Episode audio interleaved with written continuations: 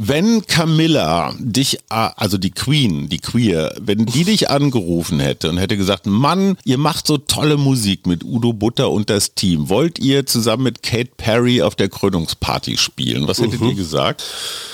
Ja, Echt wahr? doch. Boah, ihr seid solche Huren, ja? Total. Wir machen ja auch keinen Hehl draus. Also, Ey, warum? Ihr hättet nicht mal was zum Anziehen Erfahrung. gehabt. Ja, perfekt. Herzlich willkommen zum Mutmach-Podcast von Funke mit Suse. Paul? und Hajo Schumacher. Heute ist Mutmach-Montag mit Wichtigem, Witzigem und Wirrem. Alles, was man für die Woche wissen muss. Plus Politikversteher Jörg Quos erklärt, worauf wir diese Woche achten müssen. Der Mutmach-Podcast auf iTunes, Spotify und überall, wo es Podcasts gibt. Abonniert uns gerne. Das ist für euch kostenlos, aber für uns ein Kompliment, das Mut macht. Und jetzt geht's los. Herzlich willkommen zum 2. Mai, Montag in der zweiten Woche des Mais mit wahnsinnig spannenden Themen auf meiner Seite. Boah, du, so richtig mitreißend, wie du hier reingehst. War ein Zack. hartes Wochenende, Sohn. Do, pf, viel gemacht, ja. Also, ich habe die Maus, ich habe Kink und Queer, äh, nee, die Krönung in London, dann wichtige Wahlen, die anstehen, der erotische Kompost, wir hatten ja letzten Mittwoch den Kompostforscher Herrn Rösel und ich habe heute, du kannst dir nicht vorstellen, was das für ein Glücksgefühl ist. Du wühlst so ein bisschen in deinem Komposthaufen und so nach 20 Zentimetern wird's warm. Und zwar spürbar warm. Und da siehst du, dass diese Milliarden von Mikroorganismen da einfach vor sich hin arbeiten. Ja, und, zwar ganz Und ohne, du dass siehst du sie es bezahlst. nicht. Ne? Du, die sind ja viel zu klein. Also so, und nur durch diese Wärme Mhm. weißt du, da ist was los. Und es wird ja noch viel abgefahrener. Wir haben damals in der Uni tatsächlich verschiedene Modellprojekte im Unterricht vorgestellt bekommen, wie man quasi jetzt auch im Sinne des Heizungsgesetzes Wasser in einem häuslichen Kreislauf über einen Kompost vorerhitzen kann. Das heißt, man könnte jetzt eine Wärmepumpe im Kompost installieren. Naja, zumindest ein Rohr, was dahin führt. Das Problem ist, dass diese Bakterien und, und die verschiedenen Säuren, die da ja dann auch aufeinandertreffen, so hart korrodieren, dass dort kein Rohr, nicht mal irgendwie so Plastik, so lange standhält, dass das irgendwie wirtschaftlich Sinn ergäbe. Ah, okay, wusste ich nicht. Sag mal, hast du Krönung geguckt? Nee. Gar nicht. Überhaupt nicht. Kennst du jemanden, der Krönung geguckt hat? Die Bekanntschaft von der Funke-Mitfahrgelegenheit, aber be- ansonsten aus meinem Bekanntenkreis, soweit ich weiß, nicht, vielleicht so heimlich. Ich auch nicht. Als Journalist muss ich wirklich mal sagen, sorry, liebe Kollegen, hier wird irgendwas, was eigentlich Netflix ist, ja, das ist eine Aufführung, das ist eine Inszenierung, das ist Volksschauspiel, wird mit einer Ernsthaftigkeit behandelt als Weltnachricht, als würde da wirklich was passieren. Ich finde das so eine Parallelgesellschaft. Charles wurde mit in Jerusalem geweihtem Öl gesalbt hinter einem eigens angefertigten Salbungs Paravent, weil dieser Moment der privateste ist, weil da ist er im Kontakt mit Gott. Ah. Alles, was die Demokratie versucht hat, an Gleichheit, an Chancengleichheit zu etablieren, wird da so konterkariert, weil dieser Mensch ganz offenbar was Besseres ist als andere qua Gebot. Das ist doch völlig absurd. Total. Bisschen überholt auf jeden Fall. Ja, ein bisschen überholt, aber auch die Wertigkeit. Lass es auf Netflix laufen als Fortsetzungsserie, da kann man auch den ganzen Harry, Schnarry, Larry-Kram noch mit dazu bringen. Aber es ist echt Entertainment. Ich fände das auch geil, so The Royals Daily oder so und dann machst du so ein bisschen Ja. wie Big Brother und hängst einfach komplett Buckingham Palace mit so GoPros aus und dann siehst du, wie Charles sich irgendwie das dritte Mal im Westflügel verläuft, weil er jetzt irgendwie das Zimmer mit den großen Vasen mit dem Zimmer mit den chinesischen Vasen verwechselt hat. Pass auf, Preisfrage. Und zwar, du hörst die Namen Shadow, Icon, Milford Heaven, Echo, Knightsbridge und Tyron. Was fällt dir dazu ein? Teenage Mutant Ninja Turtles. Nein, das sind die sechs Pferde, die die goldene Kutsche auf dem Hinweg gezogen haben. Ah. Wusstest du, dass es für einen Rückweg eine zweite goldene Kutsche gibt? Mit anderen Pferden. Ja, natürlich. Die hieß nämlich Mac, finde ich jetzt nicht. Also Mac und, und, und Newmark. Mac so. und das Team. Ja, ja, genau. Also Mac und Intosh. Und die gehören, ja, die gehören auch alle wahrscheinlich Charles, oder? Denen gehört ja sowieso ganz viel. Und auch jeder Schwan, glaube ich, der in Großbritannien irgendwie so über die Wasserwege kreucht und fleucht, gehört auch der Krone. Ja, heißt auch Charles. Also Schwäne heißen Charles in England. Und es gibt eine Gegend, da gehört denen ganz viel Land und auch die Häuser, die auf dem Land stehen, die werden vermietet. Also mhm. die Windsors sind die Landlords, die Vermieter. Und alle diese Häuser müssen die Türklinke in einem bestimmten Türkiston haben, weil das die Lieblingsfarbe von Queen Mom war. Oh. Läuft in Großbritannien. Es gibt einen französischen äh, Philosophen, der hat 1967, glaube ich, die Theorie von der Spektakelgesellschaft entwickelt. Mhm. Also 50 Jahre her. Debord heißt der der sagt, dieser ganze Kram, der da aufgeführt wird und ob das Obama in Berlin ist oder ob das Big Brother ist oder irgendwelche Konzerte oder so, dienen eigentlich nur dazu, die Menschen abzulenken, damit sie nicht auf die Straße gehen und mhm. protestieren und klar, jeder Bundesligameister ist ein Beispiel dafür und ein Beispiel für läuft gerade nicht so, beziehungsweise, mhm. naja, laufen echt nicht mehr so viele hin, ist die Kirche. Die Mitgliederzahlen sinken seit Jahren immer mehr merklich weiter und das treibt jetzt tatsächlich die sowohl katholische als auch evangelische Kirche hier in Deutschland dazu, dass sie Land und Eigentum und Häuser darauf verkaufen muss. Mm, ich gestehe, ich habe mit deiner Mutter tatsächlich vor einiger Zeit mal rumgeforscht, ob man eine, also die Kirchen werden ja entweiht, ne? Mhm. also die, da muss irgendeine Zeremonie passieren, damit sie dann quasi verweltlicht werden mhm. und dann kannst du da, ja was weiß ich, so ein Radfahrer-Hostel draus machen, ja. ja, oder, oder ein Zwingerclub oder so. Mhm. Und äh, die liegen ja zum Teil ganz schön. Ja, total. Und haben da noch einen Garten drumrum. Ich weiß nicht, wenn da noch ein Friedhof ist, ob man den, also ob der auch entweiht wird. Auf jeden Fall sind das schon interessante Immobilien. Total. Und vor allem bis 2060 soll wohl ein Drittel des Gesamtbestandes verkauft werden. Das sind 40.000 Gebäude und mhm. Ländereien darum an der Zahl. Und naja, wenn man sich anguckt, dass die Kirche in 2021 noch 6,7 Milliarden aus der Kirchensteuer eingenommen hat, mhm. das sind die Katholiken. Und die Protestanten haben nur 5,9 Milliarden eingenommen. Was ich generell spannend daran finde, ist, dass genau diese Art von Entweihung und dann Weiternutzung der Kirche am Herzen liegt. Also das Ganze soll ja dann irgendwie für die Gemeinschaft mhm. weiter aufbereitet werden. Das heißt, ein Jugendclub oder auch in deinem Fall ein Radwanderhostel ist da, denke ich mal, die naheliegendste Lösung. Allerdings ist so ein Kirchengebäude, also die Kirche selbst, extrem unpraktisch. es fängt schon ja. mit Heizen an. Mhm. Ja, was willst du mit 30 Meter hohen Räumen? Das ist total irrsinnig. Das heißt, du musst da Decken reinziehen. Du hast die Außenhülle, die steht natürlich unter Denkmalschutz und Bleiglasfenster und weiß der Geier was. Aber du baust ja ein komplett neues Gebäude da rein. Du hast keine, mhm. ja gar nichts, keine sanitären Anlagen, nichts. Also das ist schon auch ein ganz schönes Investment. Einfach nur so eine nackte Kirche, boah, fällt mir jetzt auch nicht so viel ein, was man damit machen könnte. Ja, vielleicht können wir bei dieser Gebäudeübernahme tatsächlich was von den Einsiedlerkrebsen lernen. Mhm. Bei denen ist ein Phänomen zu beobachten, wenn drei unterschiedlich große Einsiedlerkrebse zusammenkommen, mhm. dann finden sich ganz, ganz schnell noch viel mehr und es wird so eine Art Polonaise gebildet, der Größe nach. Mhm. Und dann wird einmal einmal kurz die Behausung getauscht.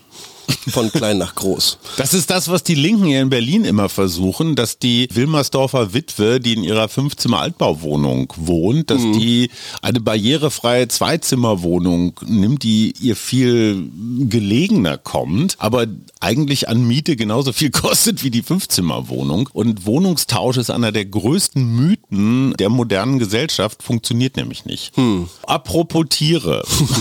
Das West-Nil-Fieber kommt nach Deutschland. Professor Drosten hat schon wieder erste Auftritte, Aha. weil das irgendwie ungesund ist und äh, klingt das auch nicht so wird von super. Mücken, ja, naja, Klimawandel, ne? Also mhm. du müsstest als jemand, der viel draußen ist, eigentlich jetzt geimpft werden aber es gibt noch keinen Impfstoff. Oh. Habt ihr irgendwelche Zeckenvorsorgemaßnahmen ergriffen? Also uns wurde in der Schule immer gesagt, dass wir hier, was das Thema Borreliose und mhm. Hirnhautentzündung angeht, von diesem Erreger auf der Zecke hier mhm. verschont sind mit der Postleitzahl mhm. oder beziehungsweise mit der Vorwahl, besser ja, gesagt. Wenn die Zecken das auch wissen.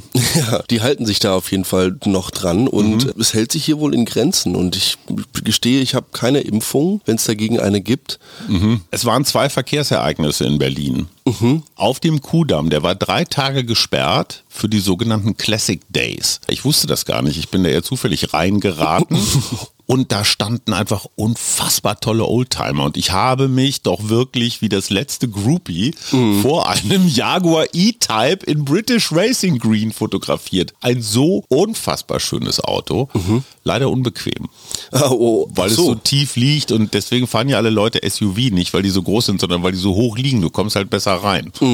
Und in diesen Sportwagen, da sitzt ja fast mit dem Hintern auf dem Boden. Und das zweite Verkehrsereignis war die Velo-Radmesse. Was ich an denen besonders toll finde, ist, es gibt dieses Love-Zeichen, grafisch so gemacht, L, also so im Quadrat angeordnet.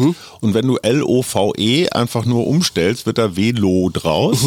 Und das haben die sich so gegriffen, fand ich super. Und der heiße Scheiß ist, du kannst am Rad ein Handy-Ladegerät betreiben durch einen Nabendynamo. Geil. Da dachte ich mir, hey, da hat mal einer mitgedacht. Ja, bleiben wir beim Radsport. Ohne dass wir uns abgesprochen haben, habe ich tatsächlich auch diese Woche eine Meldung dazu. Antonio Tiberi, seines Zeichens jetzt ehemaliger Fahrer des Teams Trek Segafredo, ist aus eben diesem Team geworfen worden, nachdem er suspendiert wurde, weil er mit einem Luftgewehr auf die Katze seines Nachbarn geschossen hat, der aber leider das ehemalige Regierungsoberhaupt bzw. der ehemalige Staatschef des kleinen Staats San Marino war und der dies prompt zur Anzeige gebracht hat, weil das Tier leider verstorben ist aufgrund dieses hinterhältigen Angriffs mit dem Luftgewehr. Und naja, das Team Trek Segafredo hat die einzig klare Konsequenz daraus gezogen und sich von Antonio Tiberi getrennt. Ich bin mir nicht sicher, ob das wirklich schlau ist, weil da, wo die Windsors ihre Häuser vermieten, um darauf nochmal zurückzukommen, herrscht striktes Katzenverbot.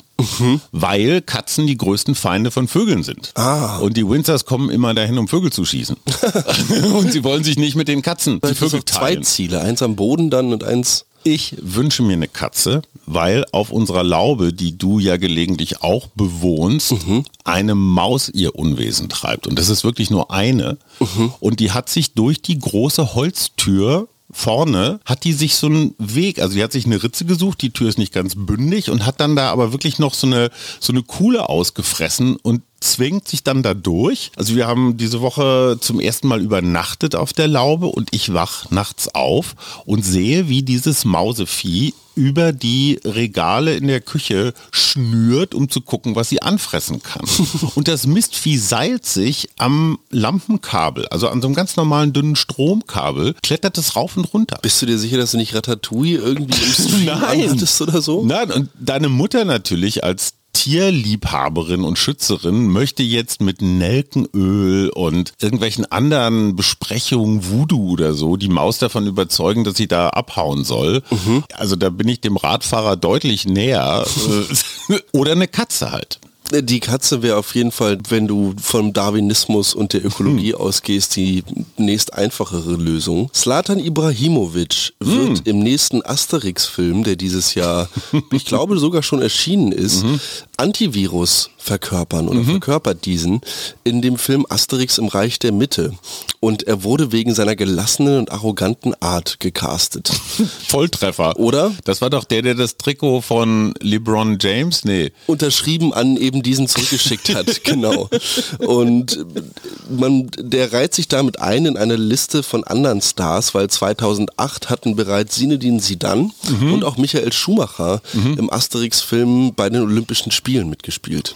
Kennst du diesen Mann hier? Ich zeige dir gerade ein Buchcover, was noch geheim ist. Ich habe es tatsächlich beim Reinkommen gelesen. Ich sage mal, das ist Kai Diekmann. Das ist super. Weißt du, was an Kai Diekmann Besonderes ist? ehemaliger Chefredakteur der Bild. 16 Jahre. Oh. Der längst gediente und der hat jetzt fünf Jahre nach seiner Demission äh, Ich war Bild geschrieben. Das Buch ist noch nicht im Handel.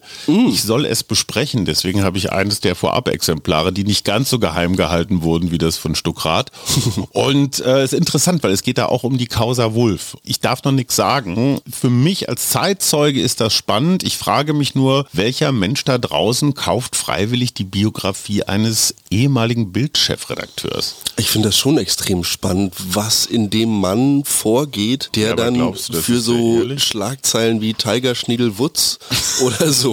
Oder also wir sind Papst. Ja. Wobei das Georg Streiter war und nicht Kai Diekmann. Aber egal, der hat immer für eine gute Zeile, glaube ich, eine Flasche Champagner springen lassen. So ein bisschen Wolf of Wall Street mäßig, aber doch eigentlich ein ganz netter Anreiz. Welcher Singvogel kehrt gerade zurück aus Afrika? Gute Frage. Mhm. Äh, die Morgenpost der hat eine Zeisig. ganze Seite. Ja, du bist auch so ein Zeisig. Weiß ich nicht. Die Nachtigall. Ach so, die Trottellumme. Und jetzt mal ohne Scheiß. Wie lange kann die Nachtigall am Stück singen? So ohne Luft zu holen?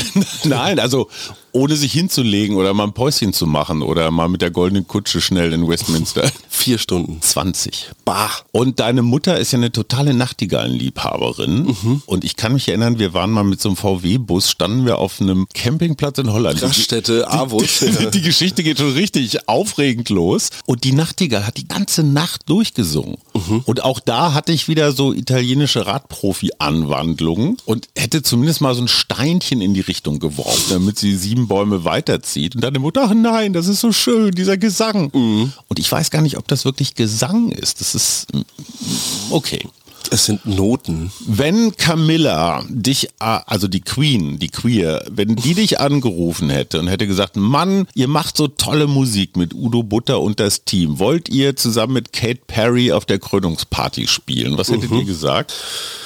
Ja, Echt wahr? doch. Boah, ihr seid solche Huren, ja? Total. Wir machen ja auch keinen Hehl draus. Also, Ey, warum? Ihr hättet nicht mal was zum Anziehen Erfahrung. gehabt. Ja, perfekt. ich habe gerade, das ist total abgefahren, vor dem neuen Probenraum, den wir jetzt haben, Mhm. da wurde jetzt ein Zaun gebaut, der eine gigantische Baubrache abgrenzt. Mhm. Und an diesem Zaun gelehnt, nun von der abgezäunten Seite, also nicht der Probenraumseite, ist einfach über das Wochenende eine ganze Bühne aufgetaucht. In Mhm. Einzelteilen, in all ihren Teilen. Mit Alurahmen, mit Latten, die nicht benutzt wurden, mit irgendwelchen Bühnenoutfits, so 3XXL-T-Shirts, weiß, original verpackt, die da einfach in so einer Ecke liegen. Total abgefahren. Weiß man, wem die Bühne gehört? Nee, aber sie sieht auch so aus, als würde sie, als würde niemand wollen, dass sie ihr gehört. Also Oder Sperrmüll. ihm. Ja. Einfach so abgeladen. Einfach vom so. Probenraum. Einfach so ein riesiger. zu verschenken. Ja, genau. So Auf jeden Fall, ja. So ein Sticker drauf. Der ist nur leider irgendwie beim Regen dann äh, irgendwie zu Brei verarbeitet worden. In der kommenden Woche wird gleich zweimal gewählt und der liebe Jörg Quos weiß auch wo und warum das wichtig ist. Jörg, hau raus. Hallo Hajo, hallo Paul. Es gibt zwei Wahlen. Einmal eine Landtagswahl im kleinen Stadtstaat Bremen, auf die ich nicht weiter eingehen will, weil die zweite Wahl ungleich bedeutend ist.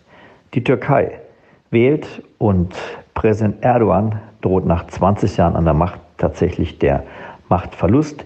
Sein Herausforderer Kemal Kılıçdaroğlu, der sechs Parteien als Oppositionsspitzenkandidat vertritt, hat tatsächlich die Chance, ihn abzulösen. Die jüngsten Umfragen sehen ein Kopf-an-Kopf-Rennen voraus. Die jüngsten Berichte über die eingeschränkte Gesundheit von Erdogan könnten noch mal ein paar Prozente drauflegen für den Herausforderer, sodass das Unmögliche möglich scheint, nämlich ein Machtwechsel nach so langer Zeit in der Türkei. Im Lager von Erdogan liegen die Nerven jedenfalls schon blank. Die ersten Politiker Erdogans sprechen davon, ein Wahlsieg der Opposition käme einem Putsch gleich. Das zeigt, wie ich finde, ein verstörendes Demokratieverständnis der Erdogan-Partei und auch von Erdogan selbst und zeigt, wie weit er sich von seinem eigenen Demokratieverständnis entfernt hat. Ich habe ihn 2004, er war damals äh, junger, frisch gewählter Ministerpräsident der Türkei, in Ankara erlebt, in einem langen Interview und war erstaunt, wie liberal er äh, dort auftrat, mit welcher Hoffnung er über Europa sprach und die Möglichkeit, mit der Türkei in die EU einzuziehen. In dieser Phase gab es äh, im Parlament Sprachkurse, die für die Kurden bewilligt wurden. Die Todesstrafe wurde abgeschafft. In Richtung Armenien gab es relativ versöhnliche Worte. Also Erdogan hat sich in diesen Jahren, in dieser Phase bis heute unheimlich weit entfernt von seinen Positionen, mit denen er angetreten war. Und er füllt heute die Rolle aus, die die Opposition der Türkei als die Rolle des Sultans beschreibt. Und ein Sultan der pfeift auf demokratische Grundregeln, der genügt sich selbst und erwartet, dass das Land nach seiner Pfeife tanzt. Und ich bin sehr gespannt, wie die Türken und die Türkinnen am nächsten Sonntag entscheiden werden. Okay, Paul, also das musst du jetzt schon mal üben. Kilic Daolu. Ja, Kilic Daolu. Das ist der Herausforderer von Herrn Erdogan. Mhm. Und es ist nicht ganz unwahrscheinlich, dass Kilic Daolu schwieriger als Erdogan, weil alle sagen ja, haben auch mal erst Erdogan gesagt, aber das ist ja dieses stimmlose G und das hat Kilic Daolu auch. Mhm. Den Namen müssen wir uns vielleicht merken, hoffentlich. Ich habe noch aufgeschrieben, dass Bayern und vor allem der dortige, ich weiß es gar nicht, Innenminister, glaube ich, mhm. eine Cannabis-Blockade vorhaben, weil es einfach überhaupt nicht ginge, dass man diese Droge als Genussmittel in der Zukunft legalisiere. Mhm. Und Sagt das Land, wo das Bier heilig gesprochen ist. Ja. Tausende von Menschen alkoholsüchtig sind, häusliche Gewalt, Verkehrsunfälle, Abhängigkeiten und so weiter. Der Hanf ist immer noch äh, The Devil's Lettuce hm. und dort unten nicht so gern gesehen. Und der Drogenbeauftragte der Bundesregierung möchte sogar zwei Millionen für Präventions- und Hilfsangebote zur Verfügung stellen, um dort zusammen mit der Legalisierung naja, so ein Angebot zu schaffen. Ich denke, dass die Summe wahrscheinlich ein bisschen niedrig gegriffen ist, wenn ich jetzt mal so bundesweit denke, mhm. hoffe aber auch, dass dort länderübergreifend eine Einigung gefunden werden. Erst wenn auf dem Oktoberfest gleich am Anfang so eine Riesenbude steht, so hier geht es zu den anonymen Alkoholikern, hier werden sie geholfen, haben sie ein Trinkproblem, kommen sie zu uns. Direkt dann, nach dem Bundes, neben dem Bundeswehrstand. Ja, dann, dann bin ich bereit, das ernst zu nehmen. Ach, Jörg, Entschuldigung, wir haben ja noch einen Jörg. Was macht denn eigentlich unsere geliebte Ampelkoalition die Woche? Der unsägliche Streit um das Heizungsverbot, er geht einfach weiter. Man kann es kaum glauben. Jetzt hat Christian Lindner beim Ludwig-Erhard-Gipfel am schönen Tegernsee vor versammeltem Publikum erklärt, er lasse sich nicht im Einzelnen auf dieses Gesetz verpflichten. Offensichtlich hat Christian Lindner völlig vergessen, dass er als Minister dieses Gesetz im Kabinett durchgewunken hat. Und man stellt sich tatsächlich die Frage, wie kann es sein, dass man einmal ein Gesetz beschließt und anschließend damit nichts mehr zu tun haben will. Dann gibt es neuen Streit ums Tempolimit. Die Koalition hatte das ja im Koalitionsvertrag ausgeklammert, mit Rücksicht auf die Liberalen. Aber die Grünen lassen nicht locker. Die Umweltministerin Steffi Lemke hat das Tempolimit jetzt wieder ins Gespräch gebracht und trifft natürlich damit sofort den Nerv der Liberalen.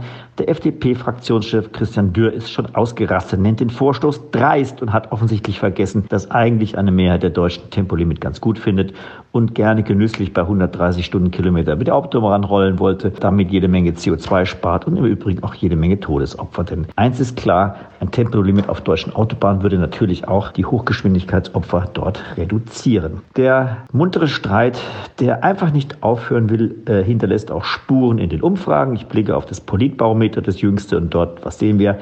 Einen historischen Tiefstand, Zustimmung für die Ampel nur noch 43 Prozent nach der jüngsten Erhebung da waren es noch 46 Prozent, also die Stimmung Richtung Regierung geht bei den Wählerinnen und Wählern weiter in den Keller und die Ampel bleibt weiter ohne eigene Mehrheit. Okay, also es geht einfach weiter. Für mich stellt sich die Frage, wird Staatssekretär Greichen äh, diese Woche überleben oder nicht? Mal sehen. Was hast du die Woche vor? Auch ich stürze mich voll in die Arbeit. Am Ende der Woche geht es ins Studio mit der Band und wir nehmen unsere nächste EP auf. Da freue ich mich sehr drauf. Vinyl? Und nee, nein, digital. Mhm. Und dann kannst du es dir natürlich irgendwie auf Vinyl pressen lassen. Hast du mitgetextet? Ich habe mitgetextet. Wir, jeder textet immer so ein bisschen mit. Ich frage nur wegen GEMA, weißt du, so. Wird alles gesächselt. Rente und so. Laut GBR. Verfassung.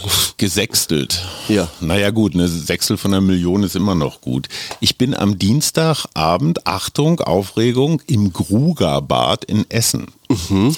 So ein Herzensprojekt, was ich die letzten zwei Jahre mit Hatice Akün und Hilmar Pokernatz gemacht habe. Dieser Männerkompass, also der Mann im Ruhrgebiet, das Männerbild im Ruhrgebiet.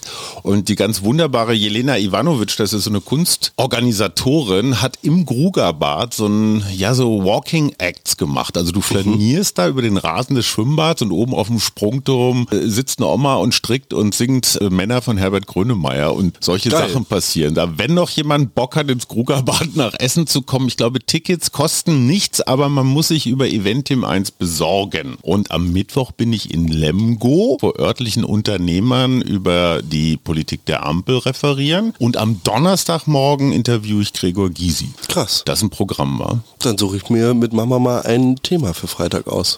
ja, genau. Ich bin raus. Alles ich klar. wünsche dir eine schöne Woche. Ich dir auch.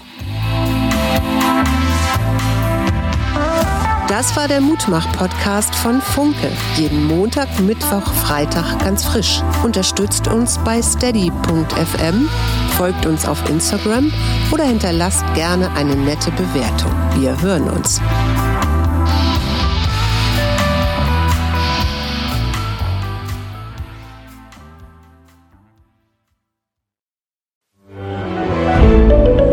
Ein Podcast von Funke.